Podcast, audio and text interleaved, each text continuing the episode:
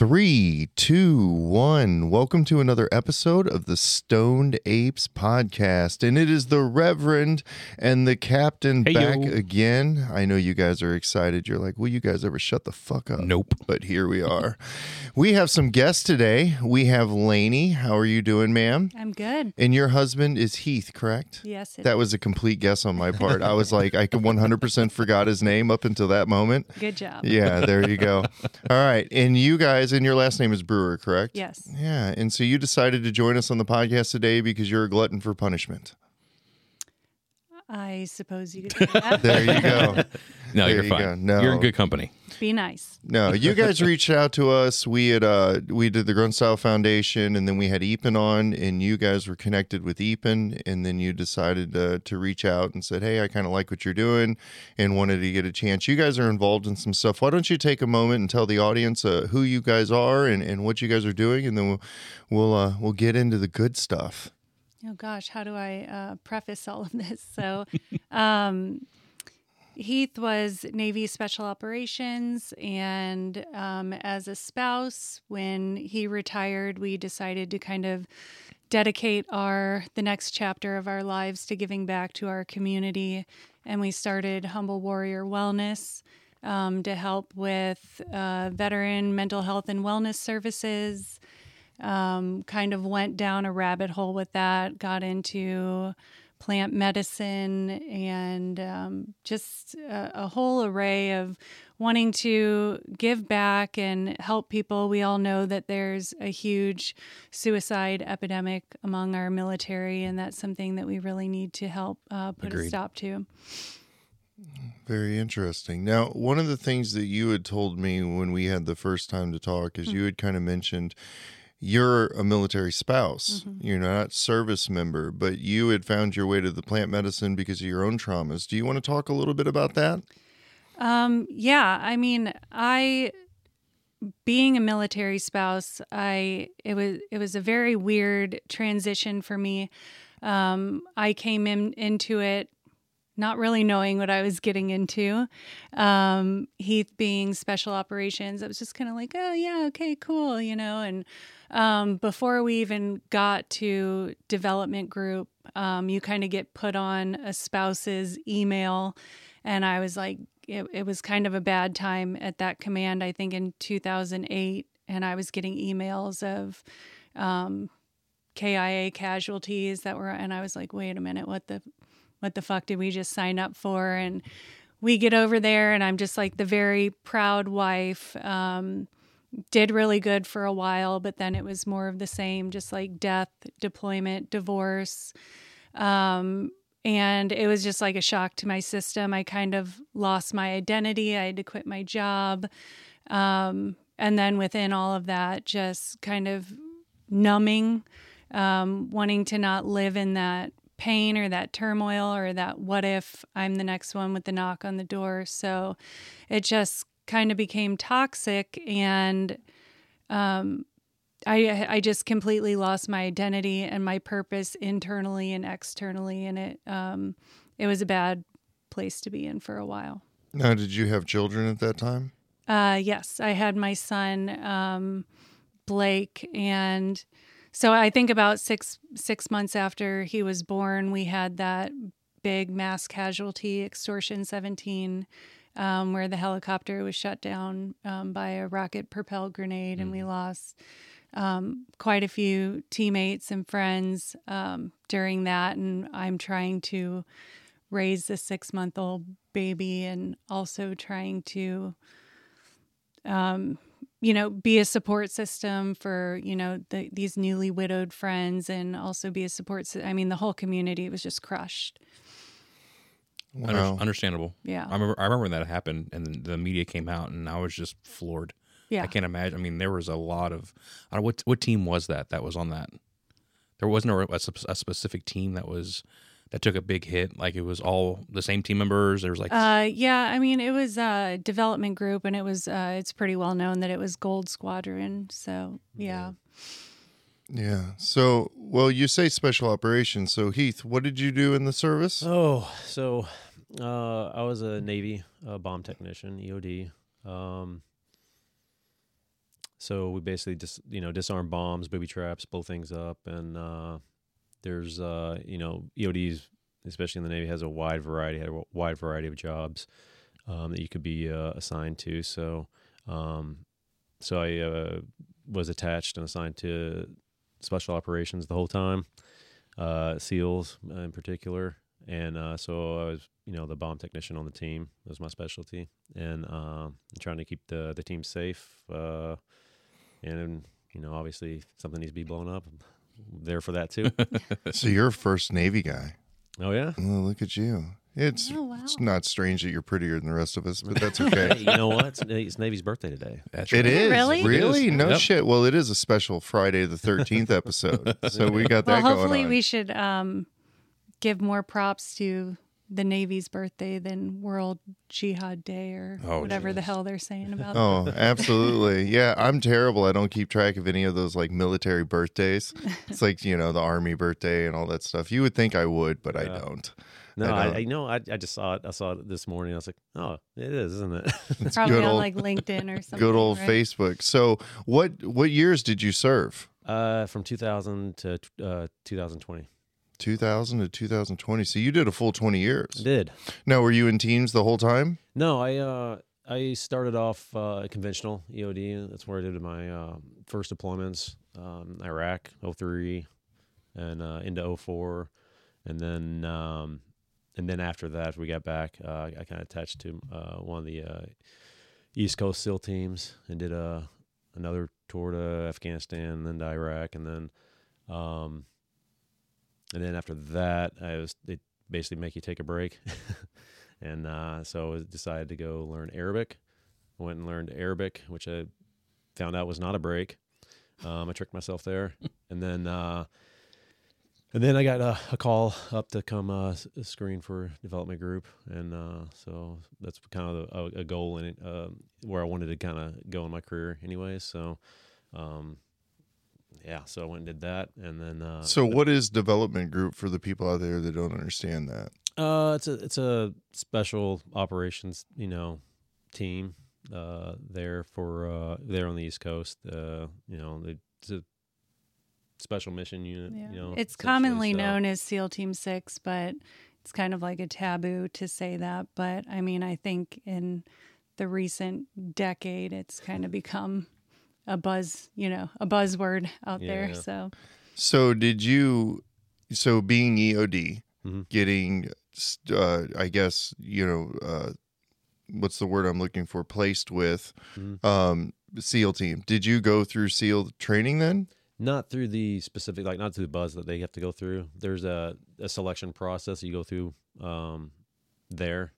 So uh, yeah, I went through all that, you know, with them. So um, and then also we had our own selection kind of portion that we had to do for our specialty, you know, to make sure we're, you know, they want to make sure they they're bringing on, you know, you know, the right guys for the the bomb technicians because that's your that, that's why they're bringing you there, right? So that's your specialty. So um, so they want to make sure you're good to go there, and then and then of course we integrate in with the uh, the seals too. So yeah, they kind of have like their own selection process because at at Dev Group they're kind of taking like the top one percent of like the SEALs and the EOD guys um, from all the other teams. Is that is that right? yeah, yeah. Okay. Yeah, I mean, yeah, whoever, and, and then there's other other uh, people also. You know, there's Air Force, you know, special operations there. Mhm. There's uh, uh, other Navy folks that kind of attached to the uh, the team too. Everybody select. That's a unique place that you know selects all the all the support people behind the scenes that are making sure that we're able to get everything that we need to get, and uh, you know, running all the support for everything. They're all selected too, and then they all have their own selection. So um, the whole place is built on you know high performers. So it's and that's what it takes too. You know, um, to make a place like that run too. So um, So how does one go about getting selected to be on such a team? You know, you're you're in the Navy, you're doing your job, and we need to circle back and talk about that a little bit. I, I'm pretty sure that none of our audience has a clue what EOD is, mhm. and that is a relatively uh, special MOS all in itself. Uh, so why don't you talk about that a little bit and like give us some background on like what you did and why that was important? Um, so I when I joined uh, the Navy, I'll start I'll start in the beginning. Um, I was in boot camp, and I can actually back up a little bit further uh, than that. I uh, I was at, at a no end job basically here when I was 18, 19 years old, and uh, here in, here in St. Louis, and I got up. I was doing telemarketing. I was like, "What the hell? There's got to be something better out there than this." uh, I still really didn't know what I wanted to do. Um, and then uh, I, one day at lunch, I stood up. and I was like, "I got to get out of here. Like this isn't." I wasn't doing ma- making great life choice at the time either. I was like, "Okay, I got to get out of here." So I went to the recruiting office. The Navy could get me out of here the, the quickest. Uh, I got out of here. I think like ten days. They said they could get me out of here. so I went undesignated. I didn't even have a job going into boot camp. Um, so, which is not a good place to be in the military. You don't want that guy because then you get you get the jobs that you know they put you where no one else wants to go. Uh, so, um, so when I was in boot camp, uh, I did a couple of the the morning routines, morning workout stuff there with the uh, with the, uh, the, the the division there that I was in, and then but there was uh, guys that were going to special programs, Navy divers, guys who want to be Navy divers, guys who were wanting to be Navy SEALs, guys who were wanting to go to the special boat teams. I don't believe I didn't have any uh, guys want, uh, going for EOD in my boot camp class, but um, they would get up you know extra early in the morning and go do like pool PT. They go to the pool and and do all that stuff, and and then they get to go to the the the mess hall and eat double rations. You know, you get double the amount of food as everybody else and stuff. And they're kind of it was less rushed also, but you know, instead of and less you had a little bit more freedom. And I was like, wow, this is way better than you know scarfing everything down in ten minutes. So uh, you went. EOD for the the extra food. I mean, makes sense. Look you at me. put me through all of this for an extra meal. Well, I don't know. I'm I'm on board. Did you explain what EOD stands for? explosive ordnance disposal. Okay. So, um, when I was at boot camp, I went and talked to the uh, the recruiters. I was like, "Well, there's all these different special programs. I have no idea what any of them really do. Of course, I've heard of Navy SEALs before. I didn't know what the uh, the SWCC and the Navy divers and the, uh, the EOD even was. So I went and talked to each one of the recruiters. The uh, the recruit the EOD recruiter I talked to at the time, uh, you know, spouted off. You know, we got to work with uh, Secret Service. Uh, we were on presidential details, and you get to go around, travel around, and be a part of that whole thing, and be a part of the, you know, making sure that everything's safe. And there's nothing, you know, in the room of the vice president or the the, the president, right, or the first lady. So. Um, and checking everything out along the routes and stuff like that. Ah, that sounds pretty fun. I get to work with Secret Service. That's cool. Sounds neat. Um, get to work with the uh, Army Rangers, you know, at the time. Get to work with uh, the Green Berets. Get to work with Na- uh, Navy SEALs. Get to work with the Marines. So uh, I was like, wow, that didn't sound like it's going to get boring. So um, that's that's what kind of sold me on it. Hindsight, I stayed my entire career with SEALs, so uh, I didn't get a wide variety, but uh, I got to work with some of the best and most professional individuals, eh, I think, in the world. Um, guys who take their whatever their skill is or their mastery, you know, and, and master it, you know, to beyond what you even think and are able to take whatever their specialty is, you know, and uh, and put forth the the work ethic and the just the knowledge and to to strive to be better and just master and turn their turn turn that into a science. It's uh, it was pretty eye opening uh, to see what some of these guys were. It's like wow, you're really studying the moon and the all this different you know different places it's going to be in the sky and all this stuff. It's like wow, you are a master of your skill. You know, so it is it really humbling to be around. That's awesome. Yeah, and That when I when I met him, uh, that was his goal to end up at at Dev Group, and uh, we had been dating for a while, and he's like, "I'm not going to marry you. We're never going to get married," you know, because like Every I was says I was an just for the record. obstacle, like really in well the way. Yeah, I know. I took that as a challenge. Challenge so, accepted. Yeah. yeah. Um, I was but- laser focused, didn't want anything Yeah. to get in my way. Well, you kind of need to be in that, in that. You do. You got to be in that mind frame. So, at what point did you realize what EOD was? Like, you know, did you did you understand what the job entailed when you took it, or did you find out later? Uh, Like, at what point did you realize you were disarming bombs for a living? I think You know, that was- 03 that was, was a, a wake up call for you. That first deployment, you were kind of like, "Holy shit!" Yeah, yeah. Um, you know, but at school, you know, you get to, you know, this. I was uh actually on my way to um EOD school when 9/11 happened. I was on a never taken a Greyhound bus ever before and haven't after, but I was on a Greyhound bus um traveling to EOD school on the uh, when 9/11 happened, and uh, listening to it on my you know the, the yellow sports discman. Oh yeah. The radio. That was that was high priced stuff back then. I was pretty proud of that.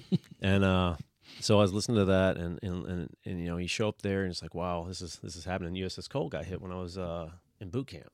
Okay. So this is all it was all kind of ramping up when I would, you know, during That was Yemen, course. correct? Uh, it was Oman, wasn't it? Which what what one got blown up when in Yemen? What was that? Was it Yemen? I thought it was Oman. I don't know. I was in Kuwait when when, when Yemen happened. Whenever that, whenever the uh, ship got hit in Yemen, that's when I was Okay, in was- Kuwait, yeah, that was and that was in yeah. 2000. So that sounds about the same time Mhm. frame. I don't remember if that's U.S. Cole or not. It probably, yeah, it probably was. It was around that same time. It was uh, what 2001, wasn't it, Yeah, something like that. Yeah, or 2000? I, don't, I'd I was say- like a sophomore in high school. I don't know. I can't yeah. I, I was what it is. younger. I'm old now. Port of Aden. I don't want to throw a disclaimer. I wasn't Blast watching- will uh, affect your memory. yes. Yeah, it was on October twelfth, two thousand. It Oh, was wow. suicide terrorists. They uh, it was along the USS Cole re- while refueling in Yemeni port of uh, Aden, Aden. killing Yeah. seven, That's killing what I seventeen Americans. Yeah, I was Oman. I was in uh, Kuwait from midsummer through December of that year, and so yeah, we got we they they moved it to like Threatcon Delta and all that stuff while we were out there, and that sucked. That wasn't no fun. It ruined my show of force rotation. It made it a lot more serious than I wanted it to be. So they blew up a ship, Yeah. and you are already on your way to EOD school. Yep, I was. They blew up a ship. I was in uh, actually boot camp at that time, and you know we had these uh, the Navy fellows come in and like, you know, say they. I remember this uh, big second class like drill sergeant come in, and he was like, "Don't take no, you know, make no mistake. We were we were going to be at war for this," and uh, it didn't happen right away. You know, it took 9-11 for that to happen, but uh, yeah. So after uh, I graduated EOD school, um, was a year long, basically of training to disarm everything that can possibly blow up uh, underwater or above, you know, on land. Um, we uh, let's see something interesting at the end. Our, our class decided to um, pick orders. Basically, you get each class you get a handful of orders where you're going to go.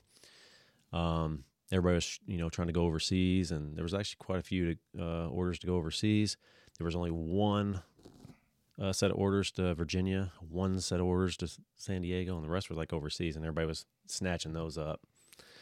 And uh, I was the youngest. I was the, you know, not, uh, I might have been the youngest too, lowest ranking guy in the class. So they they chose to go off a rank. So I didn't so much get to choose my order. So you got the scraps. That's what you got got. scrap. Yeah, I got the last one. Last one that no one wanted to to go to, which was Virginia. and then, uh, so Nafik, ended here I come. Virginia. Yep. Went to Virginia and beat every one of those guys to Iraq. Beat them all there. Nice. Holy I think one cow. the first uh, first Navy uh, teams in Iraq doing uh, IEDs and stuff. So Yeah, you said you went. You crazy how things. We work. talked a little bit earlier. You said you went to Iraq in September of 03. Yep. Yeah, and so you were right there. I was on a plane coming home on September 11th of 2003. That's wild. Oh, we were, we flew on a we flew in on September 11th. that. Oh, You my guys should have high fived. Yeah. We should have. We should have like. Maybe you did. Tag. Yeah, they. uh I was stop lost. So Yeah. when I went over, I was actually in the process of getting out. And then uh, I got pulled back to my unit. I got stop lost. I got sent over there. So I went over there in February of 03. And then I came back early. My unit stayed there for a full year, and I didn't. I just did seven and a half months. And uh, yeah, we staged up and everything. And it just so happened the way it worked out, you know, because it takes a few days of transition. So I think we started leaving like on the 9th, you know, or 8th or 9th. And then we ended up, uh, there was this one night, it was stupid cold. A- And people don't realize how cold it gets over there. Mm-hmm. Like, you know, you think desert, you think heat, you think all that stuff. But I remember uh, me and a good friend of mine, Sergeant Hetrick, were. Uh, we were freezing to death. And so we were like huddling underneath the, this tractor trailer with a little heater on it. I guess it was like an air conditioner, but it's blowing out hot exhaust. And so we were like sitting in the exhaust, like snuggling, trying to stay warm. But yeah, that was uh so yeah, we just missed each other because Yeah. I was attached to Air Force EOD. Yeah. And then we were working with a group of those guys out there because that's after the IED started. You know, the initial war effort, there wasn't a whole lot of that going on, Mm-hmm. but the IEDs had really picked up. and uh, they didn't want us as combat engineers doing it, and so we were on IED patrol. And then when we would identify one, then we would get the EOD, and then they'd go in, and those crazy guys like you would blow that shit up. But yeah. you said something interesting that caught my attention. You said that um, underwater. So did you have to do dive training and all that Oh, yeah. too? Yeah, oh yeah. shit! Yeah, you do dive training as part of the initial um, kind of screening process. Just you get into EOD from after boot camp. Uh, you go to dive school, uh, and you get get your shit pushed in there pretty good, and then uh, then you get through. Uh, once you make it through there, we I mean, we had I think we had thirty guys uh, start our class, and then I think we graduated with eleven, and then um, We we may have found a job more dangerous than underwater welding. right? Like, Like, I mean, that's rank number one, but Yeah. somewhere like diving down and disarming a bomb underwater How, so seems like a bad idea. so you're setting munitions and, and blowing stuff up underwater. How's the shockwave happen underwater? Like, do you, are you Uh, able to get you- away? No, I no, figured you not. Yeah, you want to be out of the out of the water, Right. and at a good distance because it, it travels right, it travels through water pretty good. So, So, what depths are these things usually set at? Is oh, this I mean, it's it can be it depends on where it's at, right? So, like if uh, like um, if if you if a country is you know protecting its coast, it's you know shallow, right? Um, on the beaches, you know, they had the uh, UDTs had to deal with that in uh, Normandy, right? Or the, the uh, yeah. So uh, and then uh, and then there's like sh- uh, shipping lanes, right? Uh, that uh, they put these mines and they can be you know 200 feet down, and they Damn. create a void, right? And like um, you know, you know, the uh, the way these mines work also is you know they they basically can buckle ships with the, the void that they're making, right? And then when it goes off, you know, it can crack ships in half and stuff. So, um, so yeah, yeah, I, I get the tra- I get the train doing that stuff. Um, sweeping ships. Also, uh, a lot of guys get deployed, and before a uh, you know a tug comes up next to a ship, or before uh, a boat is pulling into a pier, they'll, they'll go down and dive down the pylons, make sure there's nobody set anything down there. You know they can set off on the on the ships when they come in. They do ship sweeps, make sure there's nothing somebody hasn't swim up and stuck anything on the bottom of the ship and all and all that stuff too. So So I find it kind of interesting that you did all of this knowingly. So I ended up as a combat engineer completely. You know, I, I here I am. I'm 18 years old, and uh, I'm dating a girl, and her grandfather just retired from the Heavy Equipment Operators Union, and so I was thoroughly convinced that I was going to be a heavy equipment operator, and that's what I wanted to do. And so when I went into MEPS, they gave me a couple of different options. They gave me a Apache mechanic, which I should have taken. I didn't. it was a six year enlistment. And I was like, oh, I don't want to do six years, you know. And then they gave me a few other ones. And then the only one that came with a bonus in the form of the Army College Fund was the combat engineer. Should have been my first sign. And I was like, no, no, no, that sounds great. And they're like, oh, yeah, they build bridges and roads and they do all this shit. And so I go to basic training and I'm at basic training for a, minute. I mean, this is pretty. I think we were just transitioning into AIT because they do the one unit station training for the combat engineers. And so I did like 14 weeks or whatever it ended up being. So it was like week six or seven, you know, we start getting into the specialized stuff. And I just so happened our, uh, our, um, barracks building had two entries to it and i was always down on the other side of the building toward the right hand side and that's where i was always coming in and out of. So i had never been in the stairwell in the left side of the building. And uh, i was walking in the stairwell and they had this giant mural on the wall and they had this guy with this little pot, pro, uh, probe and he was crawling you know through this minefield and he was prodding and probing. And i'm looking at this thing and i'm thinking what a dumbass thing to do. I'm like who gets on their hands and you know knees and like crawls through a minefield and pokes for mines? Like this is the dumbest thing i've ever fucking seen. And then it was like no shit. As soon as i had that thought the drill sergeant comes in. It's like all right ladies we're gonna go learn how to arm and disarm mines today. And i was like do what that was the first moment I had any idea that combat engineer had anything to do with explosives. and I was just like, oh, fuck my recruiter. So I you're, was so, so mad. you're the dumbass on the wall, is what you're saying. Oh, saying. dude, I was the dumbass on the wall. 1000%. Like, yeah, that was a really eye opening moment for me. My And- open my eye opening moment was that day if we flew in because I'd trained on it. We did a bunch of training, a big workup up to it. Well, and get this, we were on the runway in Virginia, getting ready to fly out, uh, to fly out, and um, there was a, a leak. Obviously, uh, it's always leaking, right? The engine's always leaking. And they're like, uh, yeah, we're gonna need to take a look at this. Let's push 24 hours. So, okay, great. We're not leaving tonight. We'll leave tomorrow. Show up back at the runway. We're all ready to go. Uh, somebody uh, crashed their Lear plane. That's a little Lear jet. It wasn't a jet, it was a prop plane, but it, they, they crashed on the runway. And they're like, well, guess we're not taking off tonight. So we got pushed back again. We were prepped. We were supposed to be taking over. There was a Navy uh, EOD team in country that was kind of just blowing up uh, these uh, rocket motors, uh, used spent rocket motors. And um, they were just kind of traveling around, hopping around doing that. That's what we were kind of prepped to go do. After we got delayed two days, when we finally landed there, we get off the plane. They're like, "Yeah, uh, yeah, somebody already took that mission. Uh, you guys are you guys are going to attach this uh, Army EOD team here. Uh, they got direct support to Baghdad and uh, doing the IED stuff." We're like, "Oh, okay, like, okay."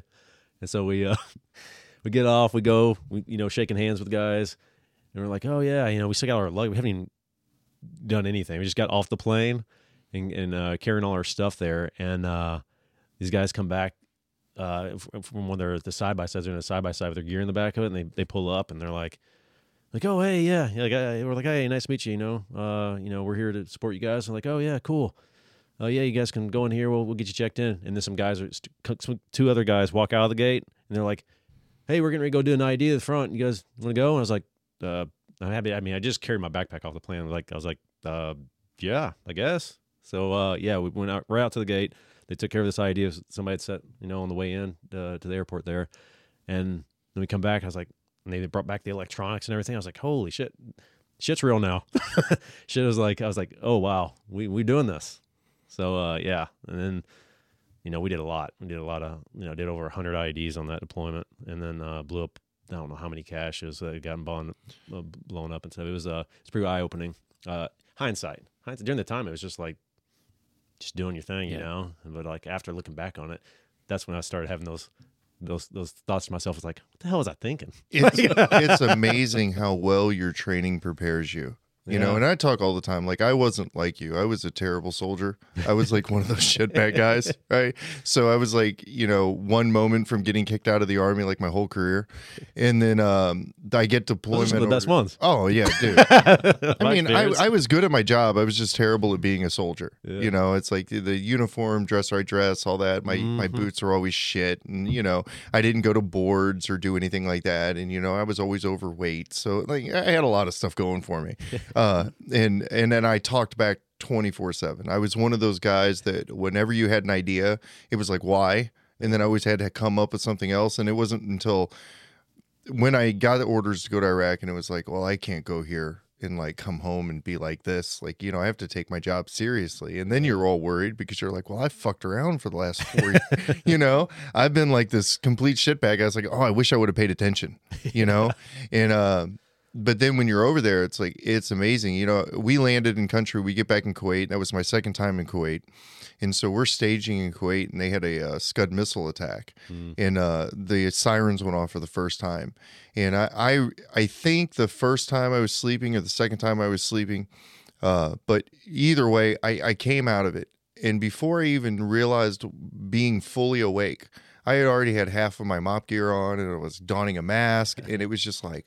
Holy shit. I'd never been more terrified in my whole life.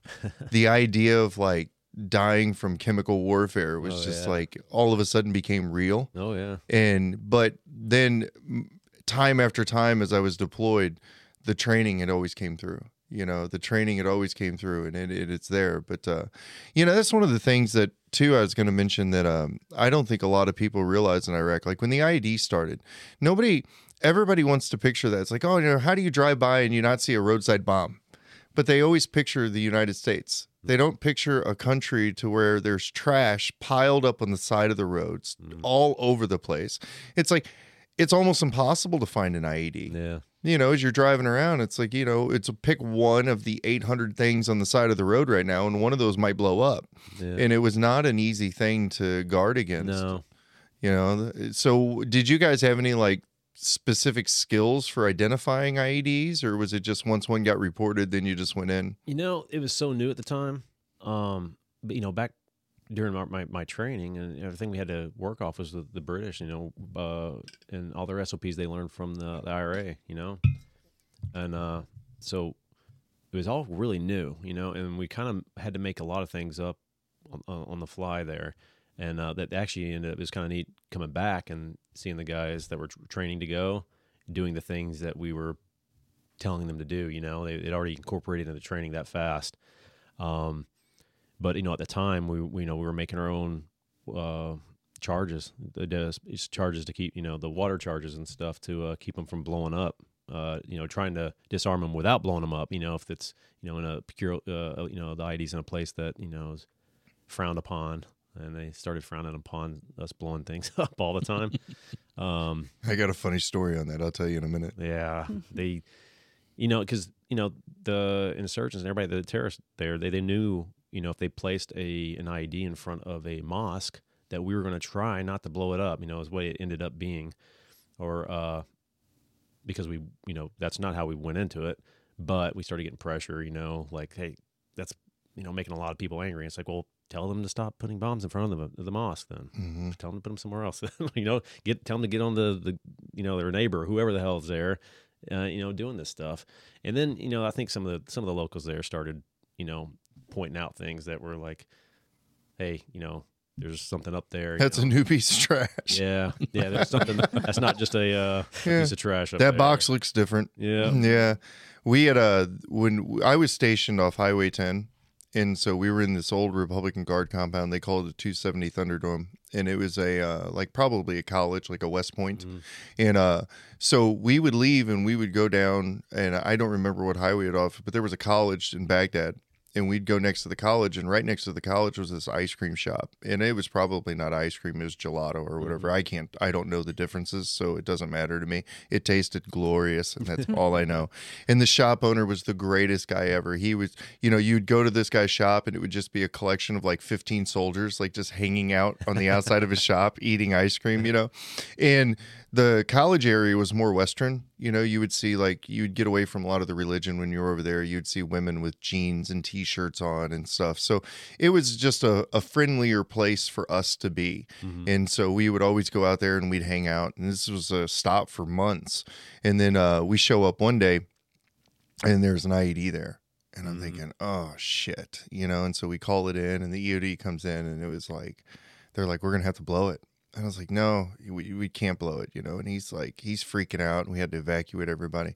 And uh, long story short, we blew up the ice cream shop, Mm. like, and he was so mad. Oh, He was so mad. Well, you know, that was his whole life yeah. like you know his whole livelihood Yeah. everything that he had and he was such a great guy but there was no way around that he was like okay you know i can't believe you blew up my shop and it was like we didn't blow up your shop Yeah. somebody else blew up your shop Yeah. Mhm. you know i didn't put the ied in front of the building Yeah. and uh yeah that was a very sad day you got any stories like that like any any interesting things that might have Uh, happened Man. Uh. putting you on the spot Yeah, there's yeah, okay, I got I got, I got one for you. So there's uh submunitions. You know, the little uh toe popper submunitions that get dropped out, uh, you know, of, of uh, rockets and stuff.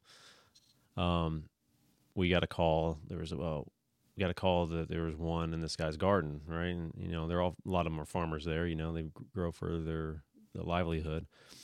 And uh, we show up there, and he points it out to us, and it's in his garden. I say, okay, it's a little bitty guy. We'll try to put some mitigation strategies so it doesn't. So when we do blow it up, especially submunitions, are very you know dangerous. Normally, once they're they're out, they're armed. Uh, there's different things we can do to um, mitigate it, uh, the blast, and you know from the you know causing more damage. So we did that, and uh, so we, we took care of that one. And then he's like, and then he points out, he's like, I have one on my roof. We're like, oh, okay. So then, uh, so then me and my buddy, we we got up there and like we went up there and it's like, oh shit, it is one on on his roof. we were like, damn it. And then, uh, but we were able, we actually had some um, basic cast material, you know, plaster of Paris mm-hmm and uh, we actually had some of that in the truck. and uh, you, you read about this stuff and uh, going through training and stuff, and it's like, wow, we're really gonna do this. Like normally, you don't do that kind of procedure on because it's it's a little bit more. Uh, you know, intrusive, a little bit more dangerous. You're on top of it more. You're, you know, pouring stuff around it. You know, it's something that's sensitive. And uh, but we did it, and uh, we were able to pull it off his roof, uh, and uh, without it going off and getting out to the garden and, and blow it up. And then he um, he was obviously thankful for that. And uh, Wait, stop. yeah. Back up. right? Okay. I'm visualizing this as you're talking. I just like a fishing pole. now there's an IED on a roof, no, it's a submunition. a submunition. Yeah. Explain that so that I understand exactly what I'm. What am I visualizing here? It's a little uh, submunition. I can't remember the nomenclature. I already put out my uh, disclaimer. I don't remember any of that shit. Yeah. so it's like this little submunition, little bomblet that gets dropped out of the sky. You know, hundreds of them, um, and uh, they go off when they hit the ground. So they leave the the uh, the rocket or whatever it they arm. So uh, there was one in his garden that didn't go off, and there was one that was on his roof that didn't go off. So. Um, So this is just the end of a projectile, then? uh, no, it's a, it's about a uh, it's about three inch, about three inches long. It's a cylinder. It's like a candy bar. Yeah. Like a candy bar? Yeah. Uh, What Yeah. kind of what kind of poof does this do? Oh, it's got a little uh, little shape charge. Yeah. Oh, nice. Below, and uh, well, some of them have frag sleeves too for anti personnel. So you have a very dangerous candy bar, Yep. and you decide to cover it with plaster of Paris yep. because you wanted to make a mold. Yeah, and it basically there's a firing pin that uh, is being held back. That's being uh, that's cocked and ready to go. Basically, that's going to hit a primer. And when we pour that plaster of Paris all over and it dries, it gets in there and Oh. and, uh, and keeps that from happening. Gets in the Oh, springs and all That makes stuff. sense. Okay, okay. Now you pick said item up. I didn't pick it up. No, no, we didn't pick it up. How Uh, do you move it off the roof? Hey, new guy, come here. Because I'm like, I'm picturing them carrying this thing off the roof, and I'm like, no, no, no, Carry, no, no, no, uh, fuck that. rope. So uh, we got- we had a long piece of line. You're just tugging on it Yeah. from the, In the Navy, we have from, line, from the not rope. corners. So uh, so we made this little, basically a little dam around this thing, little uh, dirt dam around it on his roof, and then uh, poured uh, poured that plaster Paris inside. And while that was, while the plaster Paris was in there, while it's still wet, put a put our line in it, the end of Mhm. our line, so when it dries, the line stays in. Now you in full bomb suit gear? no, I love that this is the first time I've ever heard this story. okay, dude. Balls So, yeah. of fucking steel. He's no got a wonder wheel- you're- no Get a wheelbarrow. dude. He shows up. He's all chill and calm, and I was like, okay. I was like, yeah, you're you're kind of laid back. No shit. yeah. So uh, we Is did like that. a job requirement. Uh, not everybody's like that. No, some a lot of people are. But you know, hindsight. It's like like we said, talking about hindsight. You know, this this twenty twenty. You know, look back on it, it's like, yeah, maybe I should have had something in front of me. But at the same time, it was like it was on his roof, and it's like, okay, what's more dangerous? You know, fall off this, this roof with this stuff on. You know, um. So, yeah. Then we just basically once the the plaster Paris dries, you know, we go to, to a safe distance, jerk that uh that line and pull it off his roof and have it now now it's back in the garden where we already know how to do, deal with it there. So Mhm. we just go ahead and put up mitigation strategies, blow it up again. Dude, that guy should have paid you extra. He uh he tried to uh get us to uh, marry his daughter. Oh, Yeah, he was trying to he's like no That's take why. I haven't You had heard some this competition. Story. I know. that's what the, that's what the engineers are for. We just come over, we dig a hole. Yeah, So he uh, that was a really morbid joke. I'm sorry if I offended anybody out there. yeah, so yeah, he was trying to get us to take his daughter and marry his daughter off. And we're like, oh no, no thanks. Uh sorry, you know, we just well, give us a shot if you need anything. You know, hopefully, you know, doing things like that there for those for those folks is like, okay, well, hopefully if he sees somebody setting an ID in the future, he's Let let you know. somebody down. Yeah, Yeah. let's let somebody know so you know nobody hits it. Dude, that's That's wild. wow. I'm really interested on your take on the spouse side. So at what? So you're firm, firm hell bent. I'm not getting married. So when did that change? Uh, it's part of this the the kind of selection process. You talking to psychologists and stuff. You know, um, it's part of the screening process. And uh, he was one of the guys was talking to me, and he he he pulled it out of me. He tricked me and pulled it out of me, and uh, because I was dead set. He on tricked you into loving your wife. no, no, he tricked me into admitting that, like, you know, yeah, I wanted to. Well, we had we kind of at this point He thought it would be almost like a mark against him. against- like he's not Oh, fully focused on the mission because Right. he's you know engaged or about to be engaged. and, and at this point a lot of stuff the place was really really secret at the time and there's not a whole lot of information out there and i didn't know really anybody there and the person uh only a couple of people i did know and i, don't- I you know I, I don't know what i was thinking i was just thinking you know if i'm married and they're looking at my at my package here it's like okay well you know is this guy going to be you know focused on this family more than the mission and stuff like that and all this other stuff? And i was like i was like i didn't want anything. I was laser focused dead set on this is where i want to be. I want to be where the best are. And uh so um yeah i was talking to ther- this you know psychologist and he he's like kept on just poking at that. And i was like he's like why don't you just he's like are you gonna marry? I was like yeah i you know i probably will you know one day you know he's like well what are you waiting on? I was like i was like i don't know. I was like like it's gonna be a like look down on it? And he's like and he said something and it sounds silly thinking back on it. He's like what are you thinking no one here's married? And i was like well no, Touche. i guess no. So he's like yeah. He's like no one's gonna hold that against you. And i was like okay i guess i'll get married then. So how soon until you proposed? oh it's really quick. And you had to be shocked as shit, thinking. I mean, yeah, I want to know what you're thinking. Right. Like you know going into this that the Navy is number one priority. You know that he's so focused and, and laser focused on mission 1st hmm You're automatically taking a number two spot. Like what's going through your head? Um, I don't. I don't really know. I mean, like I was still just still. I still am. No, but back then, you know, it's like, Like, I used to puppy love you a lot. and, um, he was. He was. Welcome to all wives Yeah. ever. they he all realize their mistake. Different than any guy I had ever dated previously. So I was really like, I have to like lock this guy down.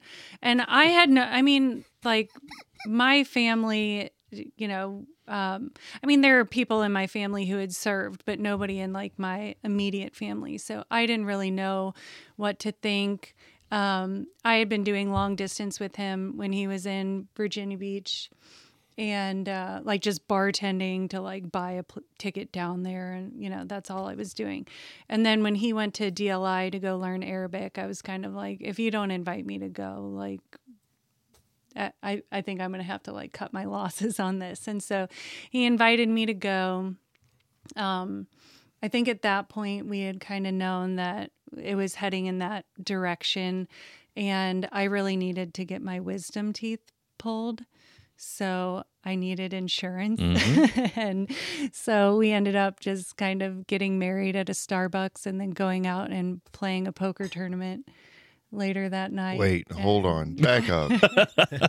you got married at my favorite place in the whole world. Yeah. we just we wanted it to be just so Dude, Starbucks, if you don't start sponsoring us now, I don't know what's wrong with you. Seriously. so um yeah, we just wanted it to be like very like this because we ha- we knew we were going to have like a ceremony later, but we just needed You that did a paper. ceremony at a Starbucks? No, no, no, no. We just went. We met like a justice of the peace, like one of our buddies. Um, Witnessed that it. Mm-hmm. yeah, witnessed it, and then we just went out and Was it pumpkin season? he is the most basic bitch person you're ever gonna meet in your life. Yeah, yeah. Full I, I mean, well, I think it was November. Like this is his time. Oh, This is his Super Bowl right now. okay. Pumpkin spice. I'm picturing all this. This is the most romantic thing I've ever heard in my life. Oh, yeah, so romantic. I'm gonna come to your side. Of So the we table. try. We say that she married the uh, she married the Navy. Then Yeah. she married the Navy. Then and we got married in uh, in July later Mm-hmm. on. So in transit too. Yeah, and then I divorced the Navy in 2020, but I'm still married to my husband. So. So earlier you were talking about, you know, going through your own struggles Mm-hmm. and you're seeing the the vehicles and letters coming by from spouses getting letters that their husband or Mm-hmm. our wife have been killed in action. Talk about that time frame and what you went through, because I don't think anyone really understands the struggles on the civilian side of a spouse. Yeah. Um I was pretty much like living doomsday. Like every day. I mean, I think I think we tried to count one time and in the 10 years that we were at Dev Group, I think we lost like 50 people. Yeah. right or something right around there. then i mean the the helicopter was 31 right there in one foul swoop i mean 30 in in a a war dog but um yeah and it was just like one thing after the other like if it wasn't um you know someone who was you know killed in action or, or we lost a lot of guys in training um, somebody would be going through like you know a really horrible divorce and you're trying to support them or um, you know you're getting ready for a deployment. And like there was just times where if he was gone um, and i didn't get a call from him i was like the only thing i can do right now to like settle my nervous system is to just wake up.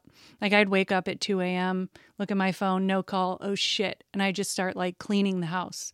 Hmm. Because I was like, if somebody's to notify me, like at least my house is to be clean. It was like the only thing I could do to like have any type of control.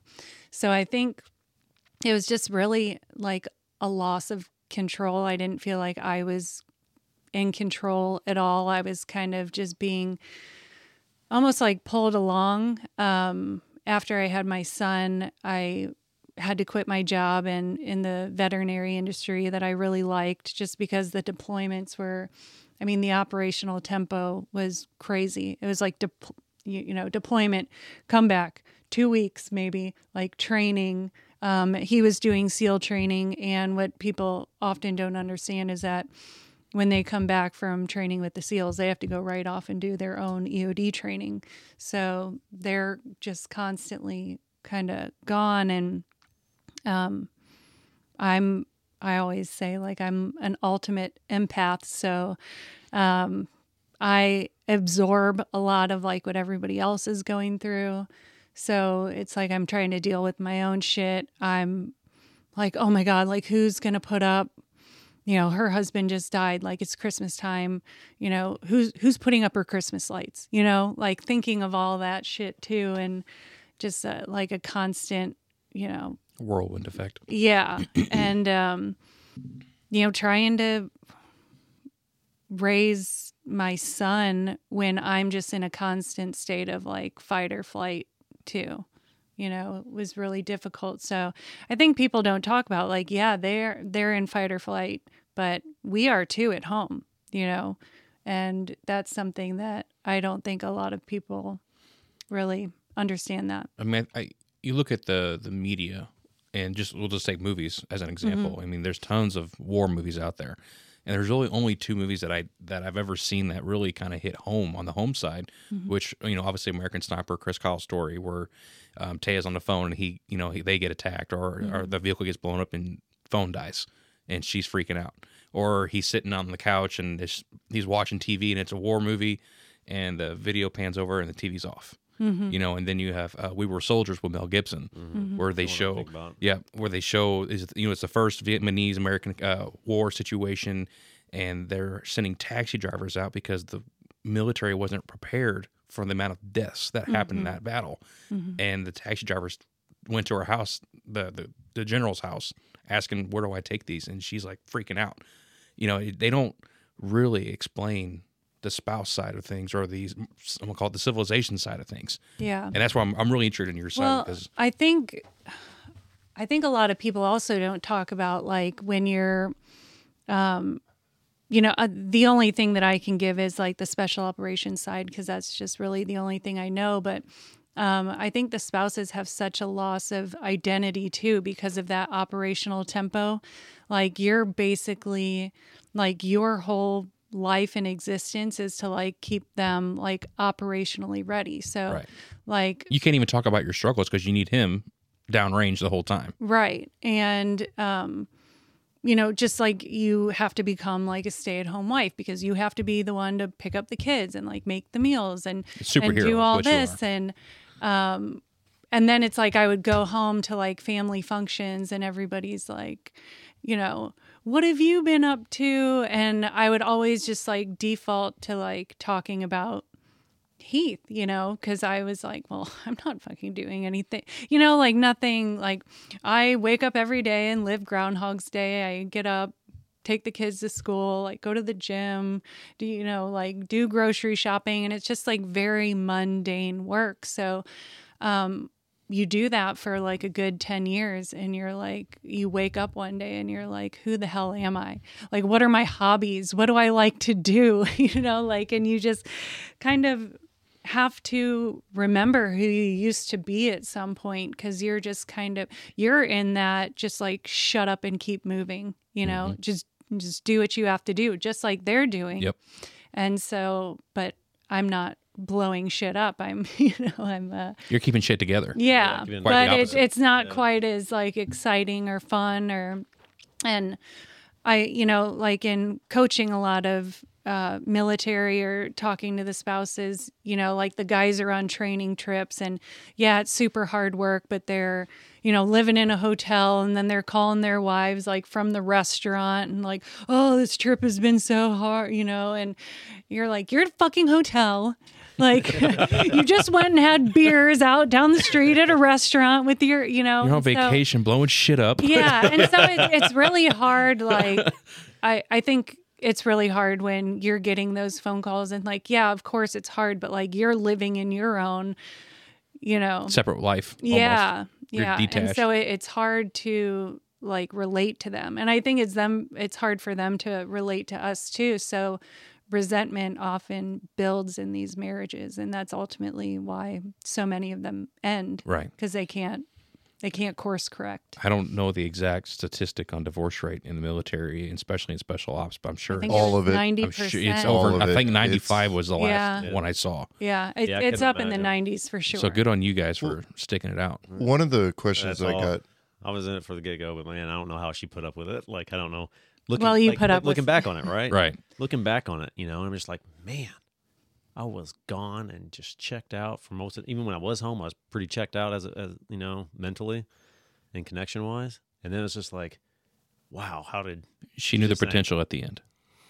Did Yeah. you find it was it was difficult like when he would return? You know, one of the things I've always said about deployments when I've tried to communicate like the dynamic of what's happening is the person that stays home, life keeps going. hmm The person that leaves, it stops. Like I know to, every time I left for deployment, my life would stop the minute I left, and then it was like now I was doing this other thing, but everything in my world was the day that I left. And that's what I kept wanting to come back home to. hmm And then when you get back home, it was always such a difficult transition because you realize that this other person has lived this last six, seven months of life or a year of life that you just didn't. Mhm. Your life just kind of stopped and you're still living a year ago. And now this other person is a year in the future with all this other stuff going on. Like, how did you guys deal with that? The dynamic of realizing that, you know, you've got a, was he just completely different? I mean, how, how did Um, that go? I mean, I th- I think obviously being a military wife requires you to be extremely independent because you have to.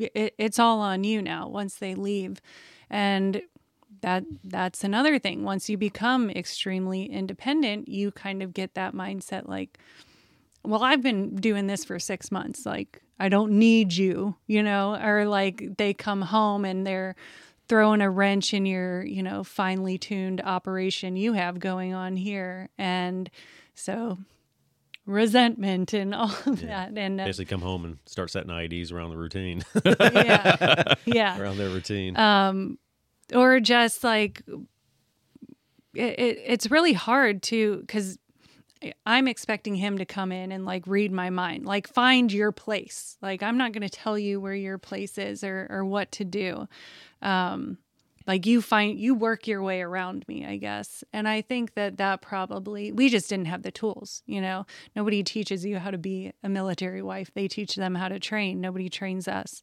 Um, and i think that required a lot more communication or a plan um, to kind of be like what is uh, home integration going to look like when you get back or but i mean i think for the most part we figured it out pretty well but there were definitely times where it was harder than not yeah. I think the biggest thing is um, after a while, you know, I was hitting my breaking point. You were coming home and you were completely emotionally shut off.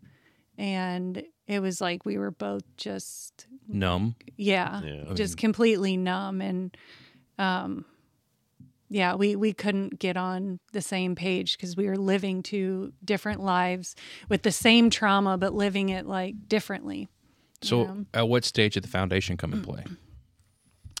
uh our foundation Yes. um we didn't do that until we moved to colorado springs we we had left the command um, he had gone and went to NICoE, and that's the uh, what is it? The National Intrepid Center of Excellence. That's where a lot of uh, special operations guys go to get head to toe checked before they retire, and that was really eye opening Yeah, it's a, for uh, us. It's a branch of Walter Reed, specialized branch of Walter Reed. That's you know they check out the post traumatic stress, uh, TBI, their TBI clinic. They really really put a lot of research uh, into that into that stuff. Did you have a high score on that? Because being around bombs, I'm sure you've had a few. Yeah, so few they, knockdowns. They've learned so much over Mhm. um over the times over the time period, and um, I mean, these mild TBIs yeah, that these- have these come into play. Um, I mean, that's like newly discovered shit from just like t- 10, 15 years ago that, That they really started. Yeah. it's uh you know, so the way it's explained to me, um, the way I kind of look at it, you know, of course you're gonna have a TBI, you get hit by an IED, or you're right next to a door charge, it's bang, you know, your bell's ringing. Um, but the ones that you are, you know, you're setting off an explosion, and it's, you know, you're at the safe distance you've always been told to be at, and you set it off, and you feel that thump, and you you feel that shockwave kind of go through your uh through your chest, you know, um, if you experience that. Well, your brain's feeling that also. And those add up. If you do that a lot of times, and those shock waves keep just going through there, they they've learned that you know that creates damage. You know, um, very similar to uh, you know getting rocked by you know an IED or something. So like it, it's um, like even like parachutes opening, it oh kind of yeah, like, ring. landing yeah. like a sack of shit on the on the ground uh, out of a parachute. Yeah. So um, and there's quite a few of those. So um, So what was your score? oh, I didn't have a score. Oh, you Uh, didn't. They didn't give you a think so. percentage of TBI or anything like that. No, I don't think so.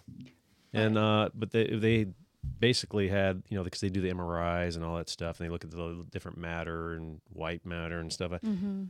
I don't even pretend to try to remember all that, but um, but uh, I was okay. I mean, I think my biggest my biggest I think symptoms symptoms that were noticing me affecting me the most was uh post uh, post traumatic stress, which I was completely unaware of. I thought I was I was good. Like I didn't I I was going to that place to I was getting ready to retire soon, and I wanted to get all my aches and pains and everything I'd been putting off uh, documented, so I could do uh, so I could file my VA claims and stuff. And uh, yeah, and then come to find out, you know, a lot of the a lot of the uh, symptoms overlap uh, with TBIs Mhm. and um, post traumatic stress. Yeah. So like uh uh so you know looking looking back on it at, you know after at, at the end it's a it's a 4 week uh, ordeal 3 weeks you stay there and do it all do you know and I, I chose to do like the non-medicine route I didn't want medicine so they had me doing like all this yoga stuff and all this meditation breath work stuff and I was just Art like, therapy, art music therapy, therapy, music therapy stuff. Now you're going from being with SEAL Group to art therapy, where you're like, what the Mhm. fuck? But there, but he's there was. with it. I mean, all the other guys Yeah, th- yeah, are there, the- have gone through it, or Yeah, then there was you know only you're surrounded by other guys from uh, other specialized mission units and stuff, and so it's like it's only these high end uh, operators that are there, you know, and we're just like, man, okay, I guess we'll we'll do this, you know, and uh, you know, they they have you fill. I always say they always have you you know to fill out that standard uh site questionnaire that it's the same one. I don't know how many they use it all over the place. The you know, are you happy? Are you depressed? Are you blah blah blah? I was like, yeah, I'm fine. Yeah, I'm happy.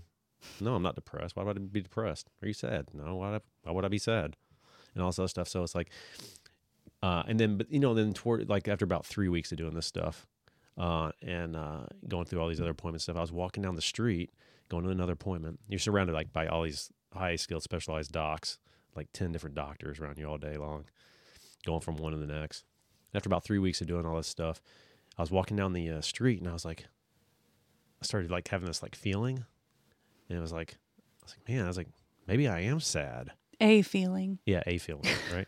so like I was like, maybe I am sad. I was like, what the hell am I sad about? Like the hell? And then I started getting kind of angry. Like what the hell's going on here? You know what I mean? Like what's what the hell's going on? And then you start getting defensive. You know, like so. uh and then the fourth week, they they fly the significant others out if you're married and stuff, and then they kind of catch them up all on the science and stuff you've been learning about, about uh, you know autonomic nervous system imbalance and all you know like all that kind of stuff, and uh, and then the, so they caught her up on everything, and then we were talking to our social worker that was there. She's kind of counseling through some stuff, and You kind of like a marriage couns- counseling session. yeah, and uh, and then she she what I don't know. She asked me a question, and I don't even remember what it was. Um, but it, it obviously made me uncomfortable, and I like you know checked out, went to that fight or flight, and uh, and she's like, We called you on it. they called me on it basically. You know, she's like, like, you just che- like I saw it in his face. I was like, you just checked out. Yeah. And uh, I was like, okay. Uh, I was like, what? No, I didn't. I was like, what are you talking about? And I'm like looking at him and I started getting hot. I started like, I mean, I started getting like immediately, like got really hot. My skin got really hot. And I started uh, having this like kind of almost like laughing, crying thing going. It was super awkward. And just like what the, like what's going on. And she's like, you're having you're trying to have like a real emotion and you Your haven't body- had one in so long your body's trying to reject it Yeah. Holy cow! Yeah. yeah Wow. So he didn't know whether to like cry or laugh or get it hot was just or it was like it was just it was super awkward and uh and then after that i was just like wow like i got i got some stuff going on i was not tracking. Mhm. and um and then you know when we were leaving there because going into that i was you know veteran suicides were they've always been high. Yeah. and uh i never knew like why guys would you know kill themselves after they you know got out of the service or even you know a lot were- that were in. I was like why? I was like you know or the ptsd guys the guys who get sent home from deployment because a rocket landed you know 300 yards away from them or something you know like like why like why why's that guy going home? Like you know i've been around all this stuff and dead bodies and blown up people all over the place like i'm fine like what i'm fine You like, think what- you're fine? yeah yeah yeah you think it's fine. you are. It's fine. Everything's fine. Yeah, like This is normal. Yeah, it's normal, right? It's normal, and you run into this to Um, run into a lot of this with uh, EMTs just here in the states. Yep. it's it's normal for them. Mm. Like, but now that guy, when he's with his wife and kids, drives by by that place, he starts to relive that in his head, and and stuff. So, so leaving there after that whole experience, leaving there, it was just like very eye eye opening, and uh, I was like, wow, this is a special place. It quite frankly probably could have saved my life. Uh, you know, because who knows what would have happened later on. You know what I mean? Uh, being shut off and being unaware Mhm. of what was going on, and uh, but I was also wondering, you know, all this stuff. I was like, like I said, there was only uh, very elite operators there, and that was it. And I was like, well, like, what about the police and the EMTs, Yeah. like in the like emer- like emergency room workers and stuff? Like, what about? Do they know all this stuff is happening? And I think also like that week that I came in, um, that was really eye opening for me because they kind of teach you like the science between um, like sympathetic dominance and operator syndrome and like what's actually like biologically like physiologically happening to them from being in this hypervigilant state for so long. And so i was able to be like oh he's not just an asshole like who maybe doesn't love me anymore because there's not that like emotional range anymore. And so i was able to have like quite a lot more compassion um, and uh, I wanted to say if if if you ever check out the mask wall at NICoE, I think you can see it on uh, Yeah. like if you Google it. But it's all like these special operators. They make a mask out of like plaster in in the art studio, and it's like every time I see it, I cry because it um, it's showing like their pain on these masks that they're making, you know? And some of them are like two sided, like one of them has like just, you know, like a bottle going into their face. And then like the other side is like the American flag or just like, Yeah, it's just heart pretty, uh, wrenching Where was this at? at um, NICoE N I C O E, and then like mask wall. Is isn't that what it's called? Yeah, they got a lot of masks there. So you guys get to the end of this experience, and it sounds like it saved your marriage Mm. potentially. Yeah, yeah, it probably saved everything. But at the end was when we were leaving. We were leaving that place. I remember it vividly. We're leaving the place, and I was telling her, I was like, "Wow, this is." I was kind of like sad to go. I was like, "Wow, this is a uh, special place." Um, that's when we started asking ourselves, like, "Well, did the police, the, the EMT know about this?" I was like, "What about all the the army guys I was with in back in 03? when for my first deployment, they got extended for another six. Mm-hmm. months. They were over there for eighteen months. I was like, what about those guys? I was like, somebody needs to tell them all this stuff, Yeah. you know? And, Well, like, uh, I mean, so, yeah. a lot of people have been kicked out and not given, you know, honorable discharge because they were drinking their faces off or self medicating or numbing. And I don't think that they were given the benefit to kind of say, like, this, this was put on me through my service and I didn't know how to deal with it. Um, and then like our our police officers and firefighters, like they live in their war zone. Like they don't get to go somewhere and then come home. Like they're passing the same place every day that there might have been a catastrophic event or traumatic event. And so they don't really get that escape to leave a deployment and come home to somewhere safe. So my obvious question is, and I love your guys' background story, and it helps to understand so much more about you and where you come from and why you have the trauma. How do you find your way to plant medicine?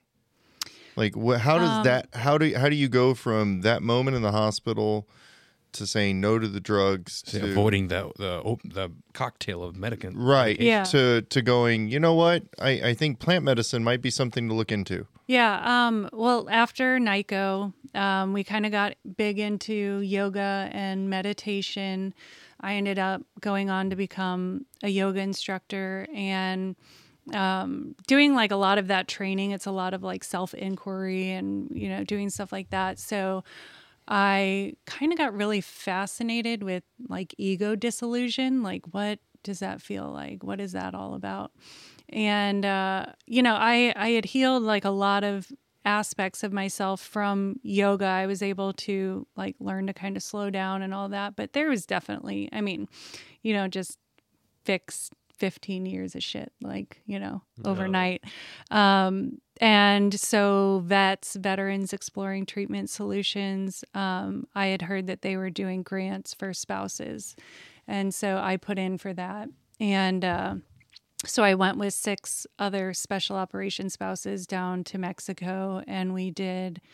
Um, I think the first night we did um, psilocybin with MDMA, and then the next day we did five E meo DMT, and it was. I was able to let go of so much. Um, specifically, like that first night, I remember I was like a Russian doll like you know the russian dolls like in my in my trip or in my experience like i It's was just layered dolls. the- Huh? The little ones that look like yeah the layered dolls but every time i would like crack open like a new one like i was being like draped like by an american flag like it would just like almost being like suffocated by it and i'd have to like work my way out of it. And then i was like okay like what does this mean? And then like something would pop up and it's like you need to you know like shut the chapter on that. Like i was carrying so much i mean i think i carried a lot of survivors guilt I'm sure. too. Um just because especially after Extortion i was not fucking dealing with shit right and i was like look at all these strong wives and um so I was able to tell myself, like, look, you got out of this, not unscathed, but your marriage is still solid. Your kids are still good. Like, you can always remember, you can honor, but this is not yours to carry. And so it, it helped me really reframe, close, close that chapter and kind of move, be able to move forward with like hope. So that was kind of my experience. And then um, they had kind of cultivated like a little women's group um, of uh, of military wives who were interested in learning more about the medicine. And so then I got um, to go live in Peru with the indigenous Shipibo people and learn about ayahuasca for two weeks. And then became a psychedelic integration coach um, working with veteran organizations. So that's kind of where I'm at now. That's amazing. That is amazing. So you're a psychedelic integration coach, Mm-hmm. and now what I think is interesting about this is you've went so far down this road, Mm-hmm. all the way into coaching and, and exploring all these other plant medicine options, and he hasn't done any of it. Mm-hmm. You know, how has that dynamic been? It's better now. Um, I still really wish he would do it because I just know how healing it can be. But I also understand that it takes people time because for someone who has been through what he's been through, that is opening Pandora's box, so to speak, and you have no idea really what's going to come out. There's you can prepare, um, but you never know what you you know. We did a- Psychedelics are like a box of chocolate. You It- never know what you're going to get. You're not joking. So I'll I'll talk to you directly. So my experience with psychedelics before two months ago was zero. I would mean I I can't say zero. I would take like a gummy for to go to sleep or something like that. Never tripped s- pot, nothing. So we did a hape ceremony, which is like dipping your toes in ayahuasca. And long story short, and I've already said on the podcast, so I won't repeat myself, but I'll tell you later, is it it helped me grieve of a loss that I had when I was nine years old, and I had no idea and, and, and then it helped me grieve two other losses that were maybe 10 years ago. It was grandparents is what it was. Beforehand, I couldn't talk about my grandpa Ernie and my grandma Rose without just losing it. But my grandpa Kenny, I'm like, eh, I was nine, no big deal. That whole experience opened Pandora's box. I, I mean, I was laying right there on the floor weeping like a, just could not control my emotions.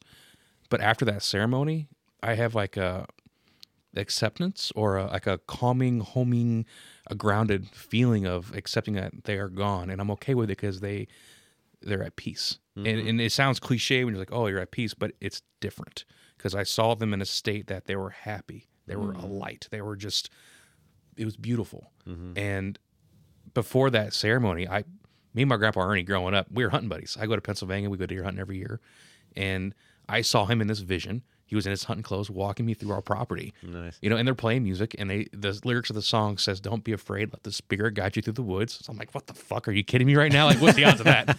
And now it's I can talk about him and them, and it's just it's different. And I had no idea that I had that that buried grief from when I was nine, yeah. and that kind of made me nervous. Like, well, shit, if I started burying shit at nine, what else is there? Oh yeah. You know, we're talking Crazy. 30 years later. So what else is in that box? Mhm. And I can't wait to do it again. That's so awesome. I'm so happy like Yeah. you've had awesome. an experience like that. But that's kind of what I'm talking about. Like our ego wants to protect us Yep. from that stuff. And so when you take psychedelics, um, that ego goes away and all that stuff comes up. And it's just like a very magical, like beautiful way It's of because like I always say, the only way out is through. And a lot of times with trauma, like our ego is like, no, this is in that box and it will stay there forever. And psychedelics is like, open Not today. all the No, boxes. that that ego. Um, but it it a lot. I mean, I I had a very very very difficult trip. Um, my second night on ayahuasca. Um, uh, and I had suffered like suicidal ideation and all that stuff, and I actually had to like get in a coffin and bury myself. And I was looking up and looking at my family, like looking down at me, and it like gave me that was like why did I ever think that? This is never the position I ever wanted to be in, you know, but it allowed me to like see that, you know, See that that's never something, yeah, that I would ever want for myself. So That even is- though something like that is very difficult to see, like I was prepared to see it. I was embracing seeing it because that's what I needed to get over that. You know, that that that that would somehow be better than, you know, what I'm doing right now. Well, that's the thing about ego is it's like what he said earlier. It's the biggest problem with everybody is we don't know what's bothering us. Mm-hmm. You know, and in uh, that same base ceremony that uh, he was talking about, um, I had a revelation. It was a very small one, just about fear. Mm-hmm. You know, and up until that point, I hadn't really even. I was the same way as you. It was like fear of what like you know and all i could just let go of fear and i was like but i'm not afraid of anything like you know like i don't understand like Mm-hmm. what am i going to be afraid of and then you start coming up with all the reasons why you're not afraid Yeah.